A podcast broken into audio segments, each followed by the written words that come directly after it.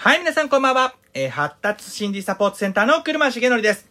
さあ、今日もね、頑張ってやっていきましょう。発達心理サポートセンター、車重則のごちゃ混ぜラディオ。さあ、今日はね、えーご質問をいただいています。えっ、と、車先生が、え発達障害を学んだ理由を教えてくださいというご質問です。えご質問ね、ありがとうございます。えっ、と、発達障害ね、学んだ理由ってね、えっ、と、まあ、いろいろあるんですけれど、なんだろうな、えっ、と、一番最初にね、まあ、発達障害ではないんですが、あの衝撃的な出来事が当時ありありまして、僕ね、あのまあ、心理師なんですけれど、まあ、教員免許も持ってるんですね。で、一番最初、何、何の仕事したかっていうと、あの、学習塾にいたんですよ。まあ、なんでかっていうと、僕、教員免許あるんですが、あの、中2の途中から不登校だったんですね。学校行ってないんですよ。中2も中3も。で、高校もね、全然行ってないんですね。なので、あのーまあ、要は中学不登校だったんで、公立高校行けなかったんですよ。まあ、出席ないから。で、えっ、と、私立のね、まあ、出席関係ないね、お勉強はしてたんで、で、それで入れる高校に入ったっていうところなんですけれど、あの、だから、教員免許取っても、あのーまあ、そもそもね、不登校だし、学校の先生になれないよねっていうところで塾行ったんですね。で、当時、えっ、と、まだ若かったんですけど、塾長になってたんですね。で、えっ、と、中3の、えー春に、愛さんっていう女の子がね、えっ、と、塾入ってきたんですよ。愛さんって女の子が。ね、で、普通にね、可愛くて、えハキハキして、なんか明るいね、友達もすごくね、えーたくさんすぐできた女の子なんですよ。愛さんと女の子入ってきたんですね。で、あの、もうすぐね、みんなの人気者になったんですね、その子は。あみんなの人気者になったんですよ。はい。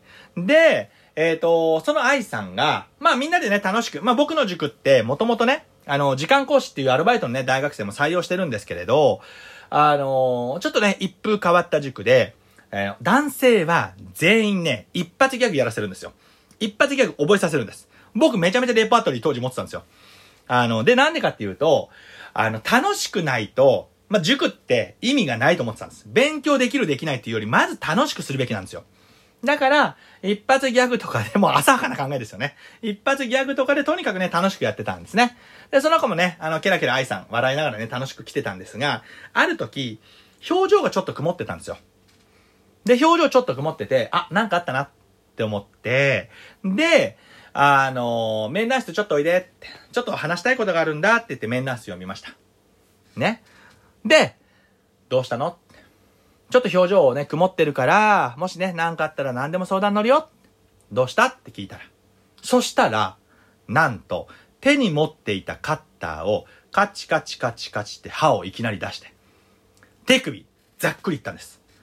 で、こっちはもう初めてのことで、目の前で手首ざっくりいかれたんですね。まあ、大慌て。で、号泣しながら、どうしたの？ってで、もうとっさに手首。横にティッシュ置いてあるんで、ティッシュブラーっと取って、手首を押さえて。どうしたのって大丈夫？痛くない？って聞いたんです。もう僕も初めてのことでよくわかんない。もうパニックです。涙も溢れながら。したらその子、愛さん、ボロボロボロって泣きながら、私のことを心配してくれるのは先生だけだ。そう言ったんです。そんなことないよ。その愛さんには、ね、まあ美人なお母さん、お父さんもいます。そこそこ多分ね、収入が高い人じゃないと入れないマンションにいたんです。で、弟いるんです。2個下に、中1のね。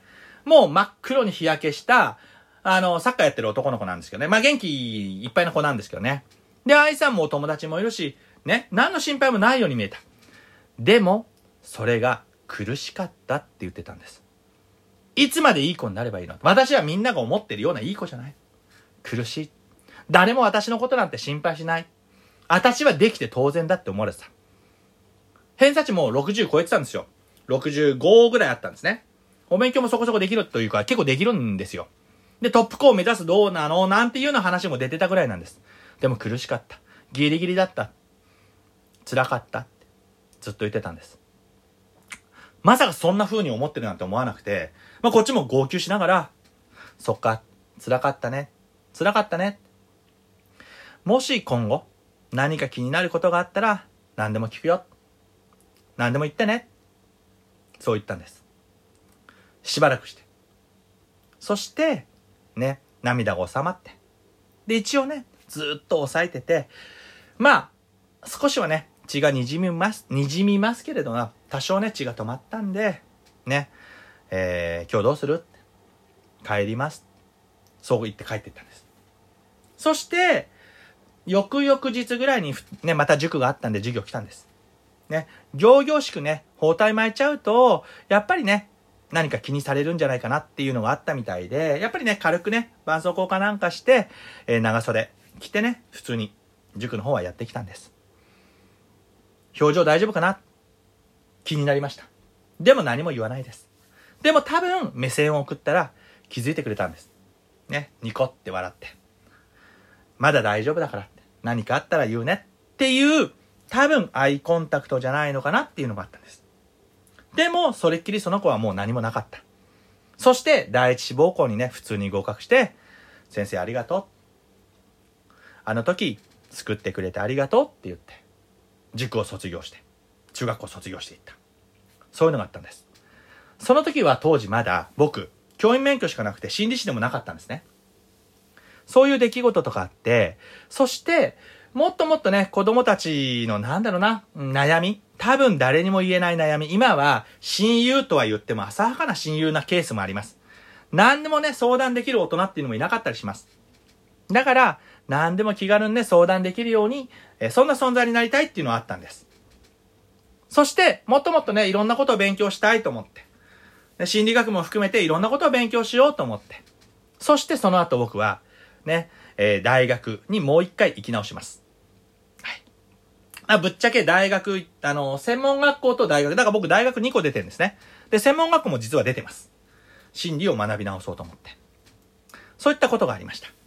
なのでね、あの、今回というか、まあ、発達障害を学び始めたきっかけって、また発達障害系のお話はね、他にもいくつもあるんですけれど、一番最初、ね、衝撃的だった事実は、愛さんがね、目の前で手首をざっくり切って、ね、しかも20代の頃です、僕。